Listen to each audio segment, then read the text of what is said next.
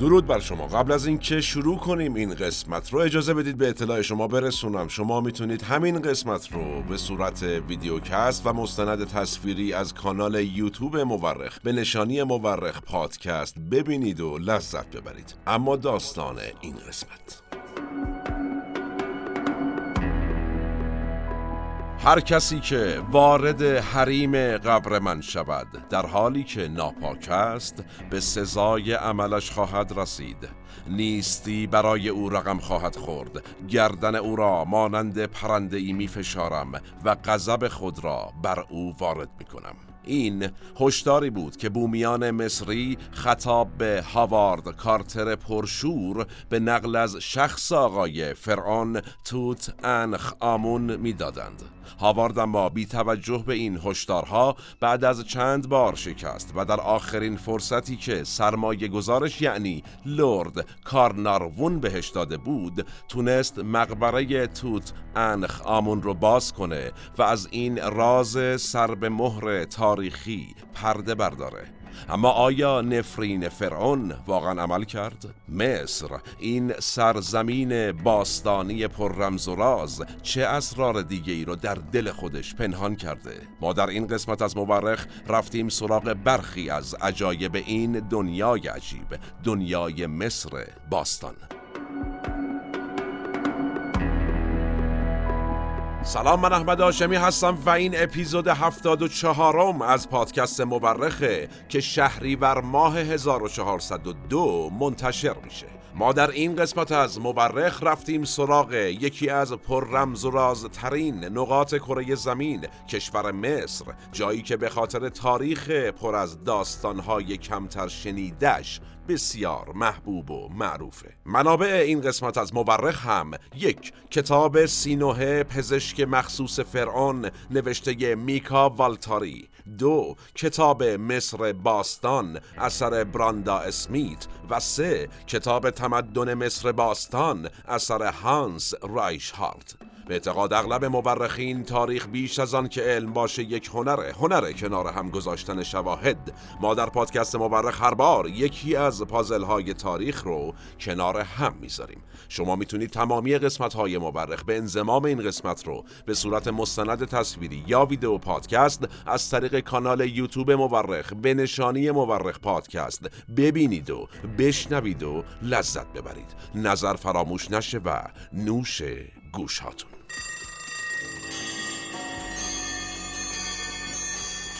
خب خیلی خوش اومدید. خدمتون ارز کنم که ما همونطور که به عنوان مثال ناصر الدین شاه قاجار رو رفتیم برای ورود به داستان قاجار و قاجاریه و به تب بعدش امیر کبیر رو رفتیم و این داستان ادامه خواهد داشت اینجا ترجیح دادیم وارد مصر بشیم. اما برای ورود به مصر چون اساسا خب می‌دونیم که در ایران شاید نه اما در خارج از ایران در دانشکده های تاریخ رشته مصر شناسی داریم اصلا در تاریخ. به همین جهت پیشنهاد دوستان ما در تیم تحقیق و پژوهش مورخ این بود که یک شناسنامه ای از مصر معرفی بکنیم که اصلا چه خبر و بعد به صورت تخصصی از پنجره های جذاب وارد موضوعات جذابش بشیم. پس این داستان مصر.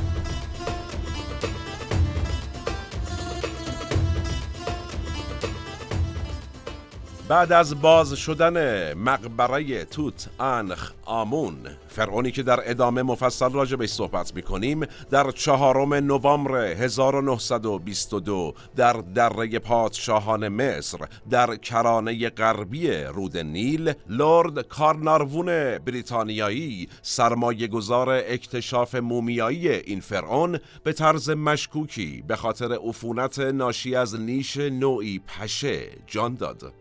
قناری هاوارد کارتر بریتانیایی کاشف مقبره توسط مار کبرا که نماد فرائن است خورده شد. منشی کارتر و پدرش به طور ناگهانی مردند. پروفسور لافلور کسی که مسئول مطالعه اشیاء یافته شده بود در مقبره ناپدید شد و در مجموع اون زمان 27 کارشناس و دانشمند در مدت کوتاهی از بین رفتند و به شایعه انتقام توت انخ آمون دامن زدند. اما هاوارد کارتر کسی که قفل این مقبره رو گشود صحیح و سالم به خونه یعنی انگلستان با بازگشت. این سلسله اتفاقات باعث شد تا داستان نفرین فرعون به شکل یک رمز و راز تاریخی باقی بمونه. ولی خب مصر اساسا کشور رمز و رازهای تاریخیه کشور عجایب عجایبی که در ادامه مفصل رفتیم سراغش.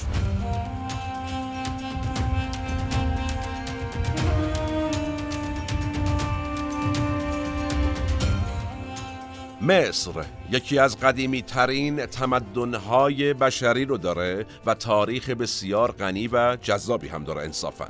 کسی نیست که به تمدنهای تاریخی علاقمند باشه و در مورد مصر تحقیق نکرده باشه یا نخونده باشه. تمدن مصر یکی از نمونه های تمدن بنا شده بر اصل آبیاری بوده.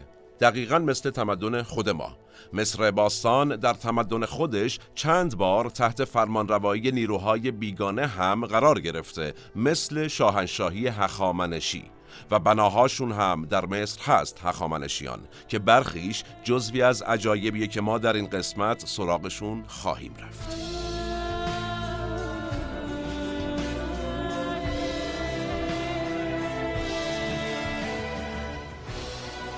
خب قبل از اینکه از عجایب بگیم یکم با تاریخ مصر آشنا بشیم. تاریخ مصر سه دوره اصلی داره. پادشاهی کهن، پادشاهی میانه و پادشاهی نوین. اول از همه باید بگیم در زمانهای قدیم و در دوران شکلگیری حکومتها در مصر یعنی حدود چهار هزار سال پیش از میلاد مسیح خبری از مصر یک پارچه نبوده و اساسا این کشور امروزی به صورت جنوبی و شمالی اداره می شده حالا مصر چطوری یک پارچه شد؟ با اومدن یک شاهی به اسم منس کی سال 3150 پیش از میلاد. اینجا بود که مصر اولین بار یک پارچه میشه و شهر تانیس که الان دقیقا نمی‌دونیم کجاست میشه پای تختش. دوره دودمانی یعنی پادشاهی یک خانواده در مصر از اینجا شروع میشه. این دوره ادامه داشته تا 332 قبل از میلاد مسیح. اسکندر مقدونی به مصری حمله می‌کنه که سی و یک دودمان بهش فرمان روایی کرده بودند.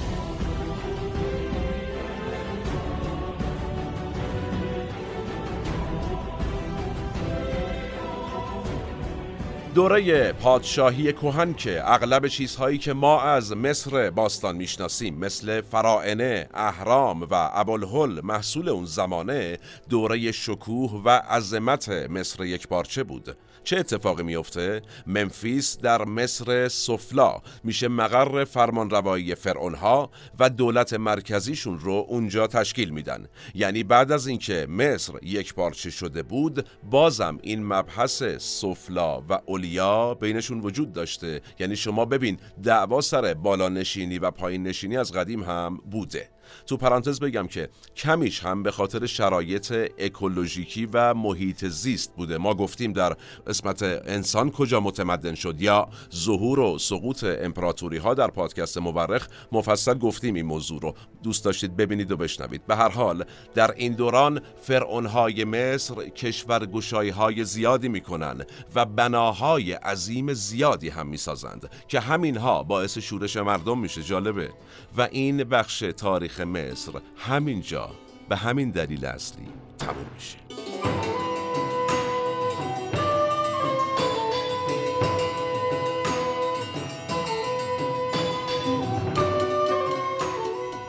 برسیم به میانه. پادشاهی میانه با پیروزی فرعون مصر اولیا یعنی آقایی به نام منتو هتپ دوم شروع میشه. ایشون البته اول فرمانروای مصر اولیا بوده. بعد میره سراغ سفلا در 2055 قبل از میلاد. اونجا رو می‌گیره و اینطوری دوره پادشاهی میانه بر مصر یک پارچه رو شروع می‌کنه ایشون.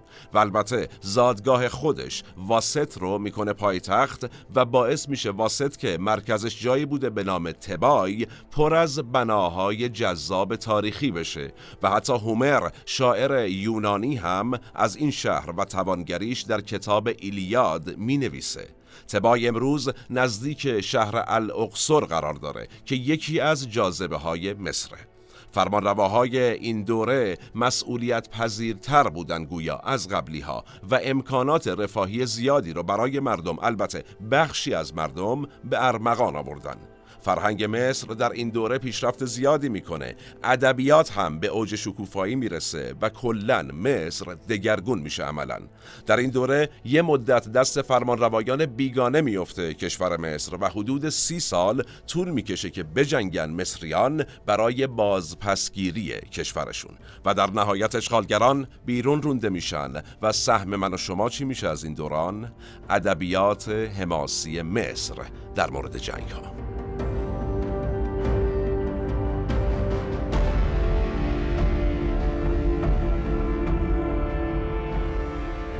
رسیدیم به پادشاهی نوین. بعد از باز پسگیری مصر از بیگانگان که مردمانی از تبار سامی بودند حدود سال 1550 قبل از میلاد دوران پادشاهی نوین آغاز میشه. تو این دوران مصر درخشان ترین برهه تاریخیشو داره در واقع. قدرت نظامیش حرفی برای گفتن داشته و معابد زیادی هم در این دوره در مصر بنا میشه. آخناتون یا آمن حتپ چهارم اولین فرعون یکتا پرست مصر در این زمان حکومت می‌کرده. هلوهوش سال 1350 قبل از میلاد آخناتون روی کار میاد و در مقابل قدرت کاهنان میسته که طبعا نونشون تو چی بوده؟ چند خدایی. و خب چون از قدیم زور کاهنان و مذهب از خود خدا هم بیشتر بوده این آقای آمن حتپ چهارم شکست می‌خوره و وقتی میمیره یه جوری اثری از آثارش نمی‌ذارن که تا قرن 19 میلادی خبری از بناهای زمان ایشون نبوده.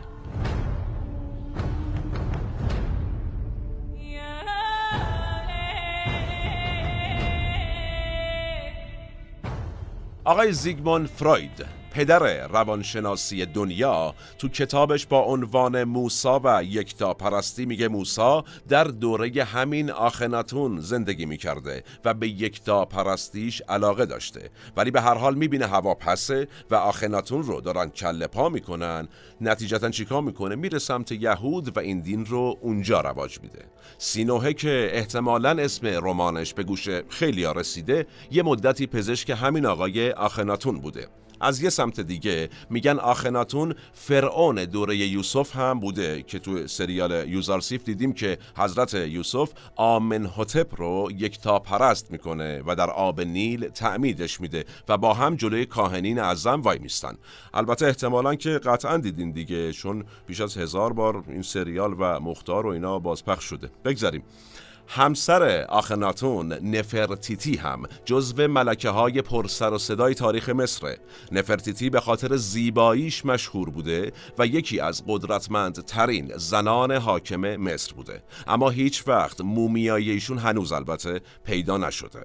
گرچه سردیسش یعنی مجسمه بالاتنش 1912 میلادی کشف شد و الان در موزه مصر شناسی برلینه. خود این سردیسا هم یه چیز اصلا عجیب غریبیه. چرا؟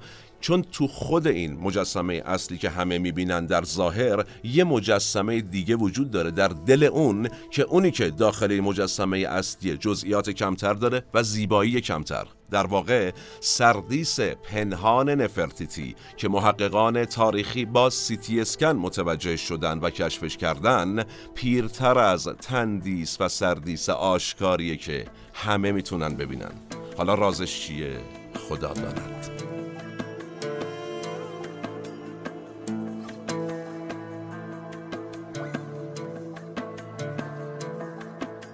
خب بعد از آخناتون توت انخ آمون میاد روی کار که دوباره به همون سیستم چند خدایی برمیگرده که مقبره ایشون هم نقش بسیار مهمی در باستانشناسی نوین مصر ایفا کرده و اون داستانی هم که ابتدای این قسمت بنده عرض کردم داستان بازگشایی مقبره ایشون بوده. خیلی ها معتقدند مقبره ایشون به یک سمی آغشته است که بعد از سه هزار سال هنوز داره کار می‌کنه و اگر کسی بهش دست بزنه شاپره نیشش می‌زنه در واقع میمیره. البته که نظر اونهایی که معتقدند تمام اینها شایع است به حقیقت میشه گفت نزدیکتره. چرا؟ در مقبره آقای توت انخ آمون 1700 اثر باستانی کشف شده که همشون در حال حاضر تو موزه قاهره نگهداری میشه. و واقعا هم این نکته جذابه برای اینکه عظمت این مقبره رو درک کنیم و بدونیم چقدر آثار کشف شده از این مقبره زیاده خوبه به این آمار توجه کنیم. کل آثار داخل این موزه 6300 قطعه است 1700 قطعه فقط برای مقبره ایشونه. حالا یه مقدار بیایم جلوتر. بعد از این آقای توت انخ آمون رامسس ها میان سر کار. دودمان رامسس نوزدهمین دودمان از بین فرائنه مصر بودن. به این دوران از دوران پادشاهی نوین مصر میگن دوران رامسسی. رامسس دوم یا رامسس کبیر رو نیرومندترین فرعون تمام تاریخ مصر میشناسنش. فرعونی که بین سالهای 1280 تا 1213 قبل از میلاد حکومت می‌کرده. بیشتر بناهای تاریخی مصر در این زمان ساخته شده. رامسس دوم به هنر علاقه جدی داشته و معبد ابو سمبل من تو پرانتز بگم که در انگلیسی ابو سیمبل نوشته میشه و احتمالا خونده میشه اما در گویش محلی اعراب مصر به ابو سمبل شناخته میشه. ایشون معبد ابو سمبل رو برای همسرش سرکار خانم نفرتاری می‌سازه. معبد یادبود خود آقای رامسس دوم هم اسمش هست رامسیوم که بسیار زیباست. رامسس دوم مصر رو عملا پولدار می‌کنه و در ادامه تاریخ مصر 150 سال بعد از مرگ ایشون سلطنت مصر سقوط می‌کنه و عصر پادشاهی نوین مصر هم اینجا به پایان می‌رسه. از اینجا به بعد مصر دچار فراز و نشیب های زیادی میشه.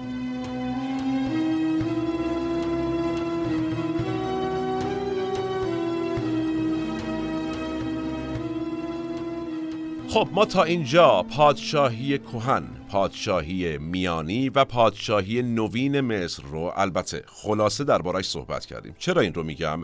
ما در این قسمت قصد نداریم به ادامه تاریخ زمانی مصر بپردازیم. چرا که می‌خوایم بریم سراغ عجایبش. پس اینجا متوقف می‌کنیم جلوتر آمدن رو و فهمیدیم که کی پادشاهی نوین به پایان رسید. اینجا نقطه می‌ذاریم و در ادامه قسمت های مصر شناسی در پادکست مورخ مفصل به این مسائل و ادامه تاریخ مصر هم خواهیم پرداخت. و اما حالا چه می‌کنیم؟ سراغ عجایب بریم.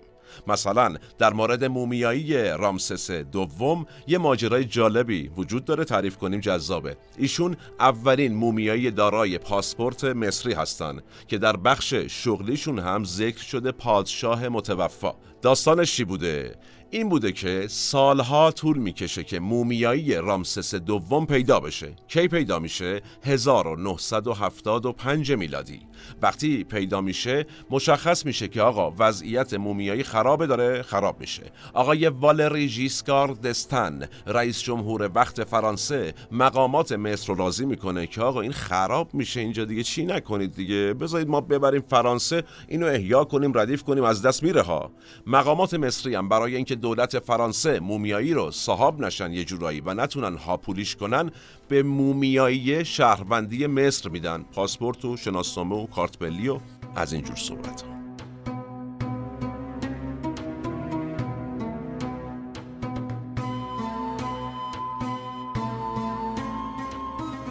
این تاریخچه پرپیچ و خم باعث شده مصر چیزهای زیادی برای بررسی داشته باشه واقعا.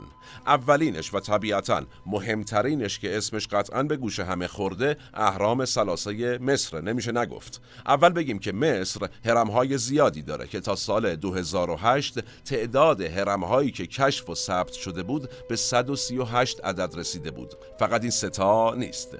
اهرام عموما در قسمت غربی رود نیل ساخته می شدن. چرا؟ چون مصری ها باور داشتند که هر جا خورشید غروب می کند دروازه زندگی پس از مرگ است.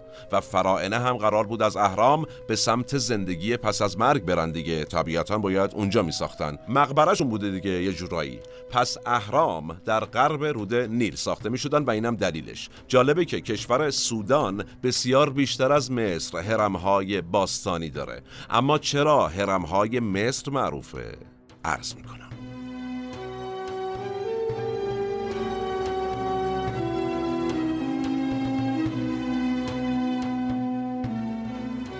خب چرا اهرام مصر معروف ترن؟ به خاطر عظمت اهرام سلاسه مصر و در اهرام سلاسه یکیشون از اون دو بزرگتر و عظیمتره. هرم بزرگ جیزه یا همون هرم خوفو که خوفو هم تلفظ میشه یا باز همون هرم خئوپس که این قدیمی ترین و بزرگترین هرم از مجموع اهرام سلاس است. قدمتش برمیگرده به 2560 سال قبل از میلاد مسیح. این هرم تنها بازمانده عجایب هفتگانه دنیای قدیمه. یه شاعر یونانی به اسم آقای انتیپاتر سیدانی در سال 140 قبل از میلاد یه شعری سروده که توش از هفت اثر معماری دوران باستان نام می‌بره و این اثر به عجایب هفتگانه معروف میشن. از این هفت اثر فقط حرم خوفو باقی مونده و نکته جذاب اینجاست که در مورد این حرم هنوز ناشناخته های بسیار زیادی وجود داره. تا اینجا می‌دونیم که این هرم برای فرعون خوفو و طی ده الا 20 سال ساخته شده. روش ساخت اهرام مصر هم عجیبه.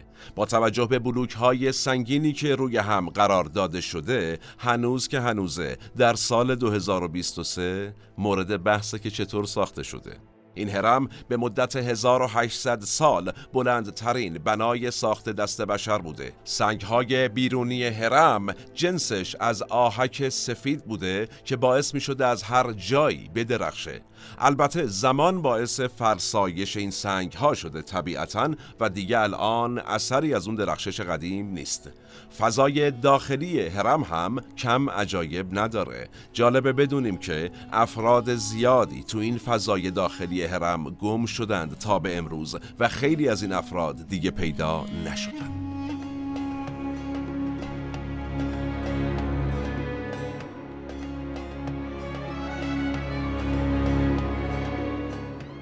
در مورد اهرام مصر سالهای نفسانه وجود داشت که برده ساختنش و طی ساخت این اهرام هر کی میمرده همونجا چالش می‌کردن.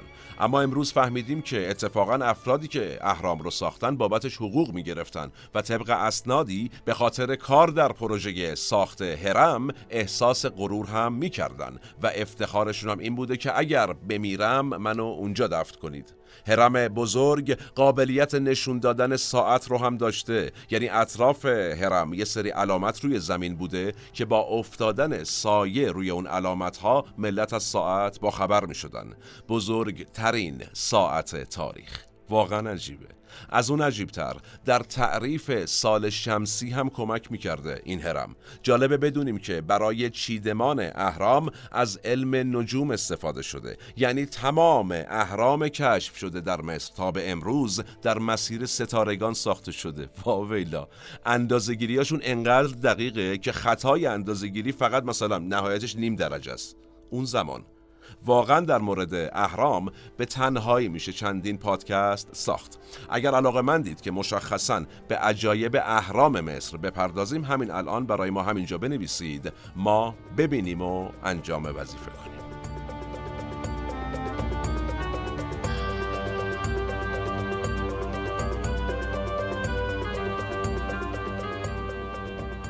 تو پرانتز اینم بگم که چند سال پیش یه خبری پخش شد که تو مثلث برمودای دانشمندی رفته هرمی کشف کرده سه برابر هرم خوفو.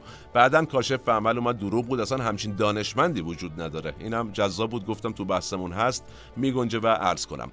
بریم ادامه داستان. عجایب بعدی. نمیشه از اهرام بگیم و به ابوالهول اشاره نکنیم. ابوالهول یک مجسمه بزرگ از یک مرد با بدن شیر. اسم این مجسمه در واقع اسفینکس بوده که یک موجود افسانه‌ای در زبان یونانی. جالبه مشابه این ابوالهول رو ما طرح هما داریم در طرحهای تخت جمشید که میشه دیدش. تندیس هما در تخت جمشید شبیه ابوالهول مصری ها نشسته در واقع. ابوالهول در افسانه های قدیمی موجودی هوشمند بوده که به عنوان دانای کل شناخته می شده و یک معمایی رو هی میپرسیده و آدما اشتباه جواب می‌دادن و ایشون هم اونها رو میکشته. حالا نمی‌دونم چرا دانا بوده میکشته ما حالا کار نداریم. تا اینکه چی میشه؟ اودیپ. همون شخصی که در واقع شخص اول تراژدی مشهور یونانی که باباشو می‌کشه میره با مادرش ازدواج می‌کنه و الان هم یک اصطلاح روانشناسی داریم یعنی عقده اودیپ از رویشون برداشته شده. ایشون یعنی آقای اودیپ به سوال اسفینکس جواب درست میده و اسفینکس که می‌بینه شکست خورده و game over شده خودکشی می‌کنه اصلا خودشو حذف کامل. این موجود افسانه ای بعدا در زبان اعراب شد ابوالهول به معنای پدر وحشت. اوایل می‌گفتن که ابوالهول به این بزرگی ساخته شده تا از اهرام مراقبت کنه. بعد که بیشتر بررسی می‌کنن می‌بینن که ای بابا این ابوالهول بوده بعد اهرامو ساختن. یعنی منطقا اهرام باید بیان از این مراقبت کنن. پس این ایده کنسل میشه. بعد میگن که آقا این مجسمه ظاهر شبیه کیه؟ خفره کی بوده ایشون؟ فرزند خوفو همون فرعونی که ابتدا دربارهش گفتیم. به هر حال در حال حاضر تقریبا تمام باستان شناسان و مصر شناسان توافق کردند که این مجسمه قبل از اهرام ساخته شده. اما اینکه چرا آمده و آمدنش بهر چه بود هنوز در لایه ای از ابهام.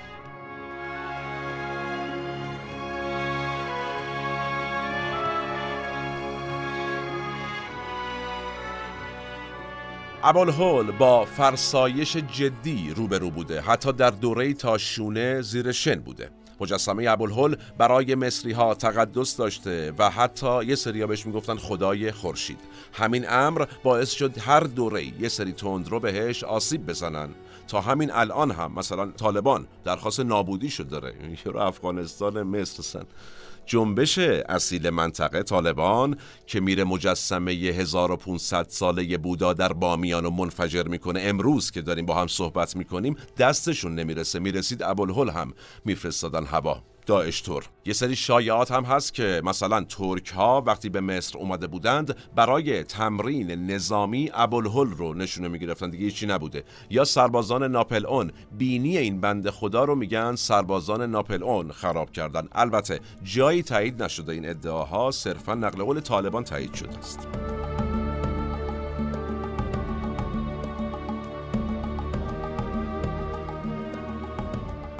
به هر حال چیزی که عجیبه اینه که در مورد ابوالهول و نوع ساختش هیچ سندی نیست. اما در مورد هرم ها اطلاعات زیادی هست. سه نظریه وجود داره در مورد ساخت ابوالهول که البته یکی یکی عجیب تره اولی میگه که اطلاعات خیلی رمزی و مهرموم شده داخل ابوالهول قایم شده. یا نمی‌دونیم کجاش. برای همین هم هیچ سندی از نوع ساختش و اینکه کی ساختن و چه جوری ساختن وجود نداره و اینکه چطور میشه از داخل ابوالهول برش داشت هم هیچ اطلاعاتی نیست. ادعای دوم میگه داخل ابوالهول اطلاعاتی برای آیندگان اصلا وجود داره و جالب اگه درست یادم بیاد یه پسری بود به نام بوریسکا کیپریانوویچ.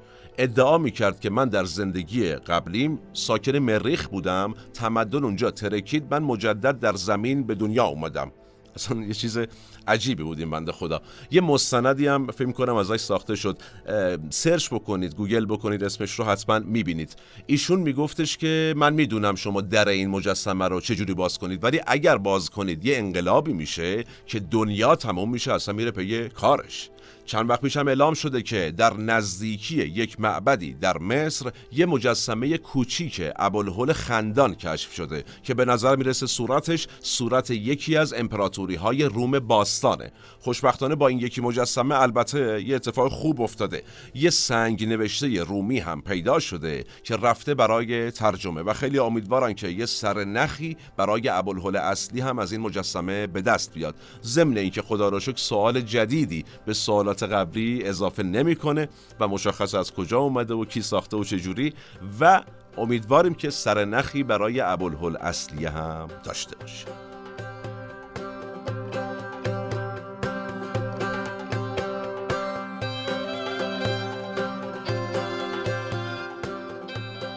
خب بریم سراغ جایی که در موردش کمتر شنیده شده. معبد حتشپسوت کجاست؟ الاقصر.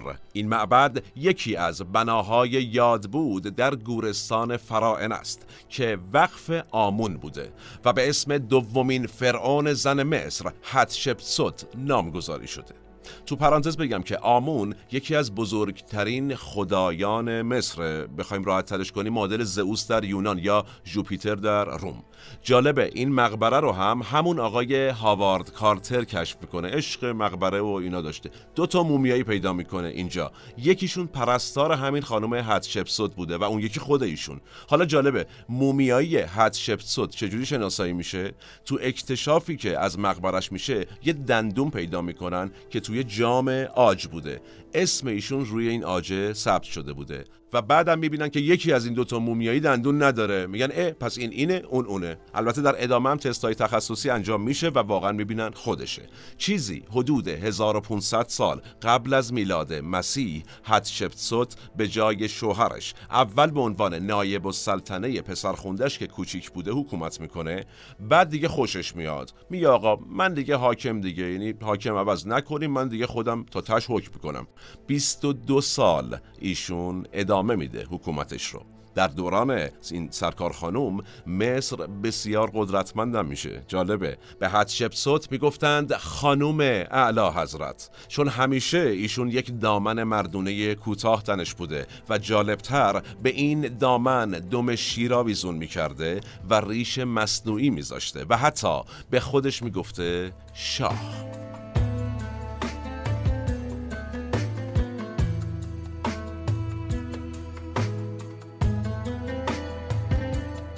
خانم حتشپسوت در حدود پنجاه سالگی به دلیل سرطان، دیابت و مشکلات عفونی دندان از دنیا رفته. بعد از مرگش اسمش از تمامی اسناد تاریخی پاک میشه که البته میگن انتقام همون پسرخاندش بوده که نذاشته این برسه به سلطنت. در اموالی که منتصب به خانم حتشپسوت یه لوسیون پوستی سنتی کشف شده که سمی جالبه گویا بانو برای درمان بیماری های پوستی ازش استفاده می‌کرده دانشمندان میگن این لوسیون به قدری سمی بوده که احتمالا ریشه سرطانی که ایشون بعد از این بحث موزلات پوستی گرفته از همین بحث لوسیون و روش مداوا بوده. حالا هی در متح طب سنتی. بله.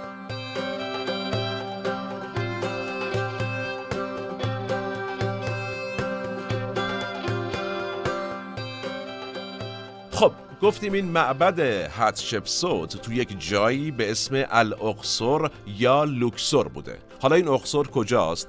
یک شهر در مصر که پر از کاخهای باستانی فرعونهای مصریه. خود معبد اقصر یک نیایشگاه باستانیه و به دست آمنحتپ سوم و رامسس بزرگ برای آمون یا خدای خدایان ساخته شده بوده.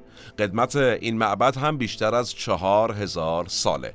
یه بخشهایی از این معبد در پایان دوران فرائنه تخریب میشه ولی بعدتر توسط اسکندر مقدونی مجددا بازسازی میشه و تا مدتها مراسمهای حکومتی اونجا برگزار می‌شده.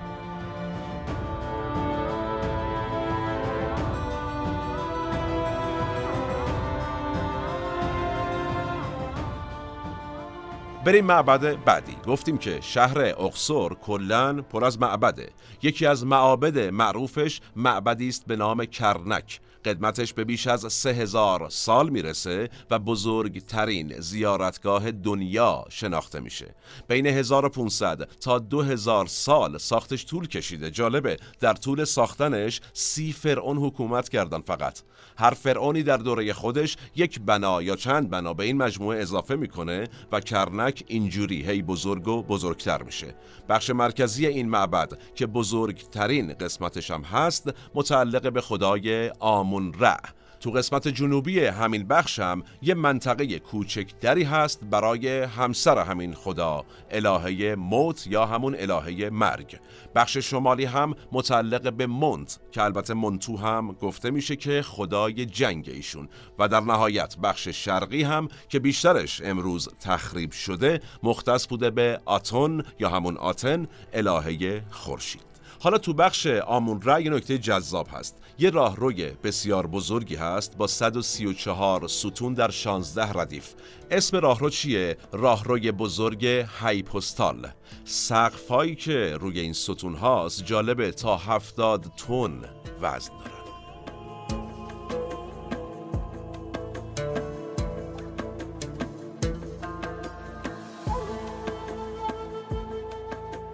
خب بریم سراغ آثار هخامنشیان. پرستشگاه هیبیس که در شهر خارجه یا واحه الخارجه مصر قرار داره و ساختمان اصلیش مربوط به دوران هخامنشیانه.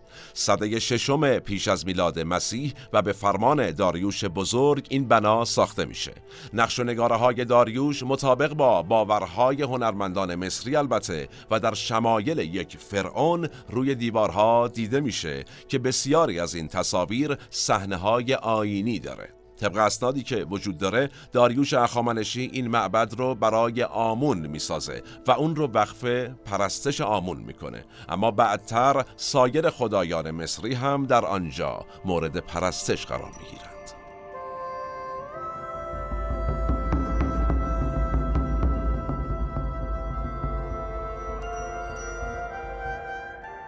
این پرستشگاه هیبیس البته به طرز عجیبی نسبت به همسن و سالاش سالم مونده. چرا؟ تا حوالی قرن بیستم این پرستشگاه زیر شن دفن شده بوده کلا. این معبد با حفاری های موزه متروپولیتن نیویورک در 1909 میلادی تازه پیدا میشه. بعضی از ستونهایی که در این معبد وجود داره شباهت های جدی با تخت جمشید خودمون داره. سال 1958 میلادی متوجه میشن جالبه خاک اطراف این معبد آب زیرزمینی اومده بالا داره در خطر فرو ریختن قرار میده این معبد رو. دقیقا مثل کشور خودمون مدیریت قوی انجام شد. تصمیم می‌گیرن اول بخشی از سازه رو بردارن ببرن جای دیگه که بمونه این از بین نره. ولی یک پروژه نجات بخشی تعریف میشه چون مثل خودمون به آثار باستانی اهمیت میدن و خرید زمین های اطراف رو اینا انجام میدن کانال می‌کشن آب و خارج می‌کنن همزمان سازه رو مرمت می‌کنن و چیکار کردن؟ تونستن این پرستشگاه و این آثار باستانیشون رو و در واقع آثار ملیشون رو حفظ کنن. دقیقا کاری که ما می‌کنیم دیگه. یهو می‌زنیم مثلا بافت قدیم شیراز رو با جاش تخریب می‌کنیم.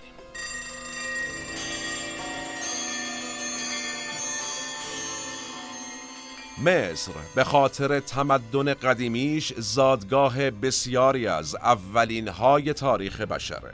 اولین کاغذ و جوهر اولین خمیردندان اولین تست بارداری مبتنی بر ادرار و خیلی چیزهای دیگه. همه اینها در مصر کشف شده. فارغ از اهرام سلاسه و ابوالهول و بسیاری بناهای پر رمز راز از منس تا آخناتون و از توت انخ آمون تا رامسس بزرگ و قطعا دیگرانی که شاید هنوز اسامیشون رو نمی‌دونیم تاریخ باشکوهی برای تمام بشریت خلق کردند و به جای گذاشتند و اسمش رو گذاشتند مصر. این شروع مصر شناسی مورخ بود. زمان ما به فرجام رسید و کلام ما هم من احمد آشمی هستم و تنها نیستم. این اپیزود هم به همت تیم پادکست مورخ در استودیو پیکان تهیه و تولید شد. خانم مجگان اتار این قسمت از مورخ رو برای ما نوشته بودند. به این بهونه یادآوری کنم که شما می‌تونید تمامی قسمت های پادکست مورخ رو از هر جا می‌بینید یا میشنوید همونجا وارد توضیحات بشید و با تیم مورخ بیشتر آشنا بشید یا www.مورخپاد.com رو ببینید و با چهره های تیم مورخ هم آشنا بشید. تا چند روزاتی و موضوع جذاب بعدی سالم باشید و در صلح شما رو به تاریخ میسپارم و میبینمتون.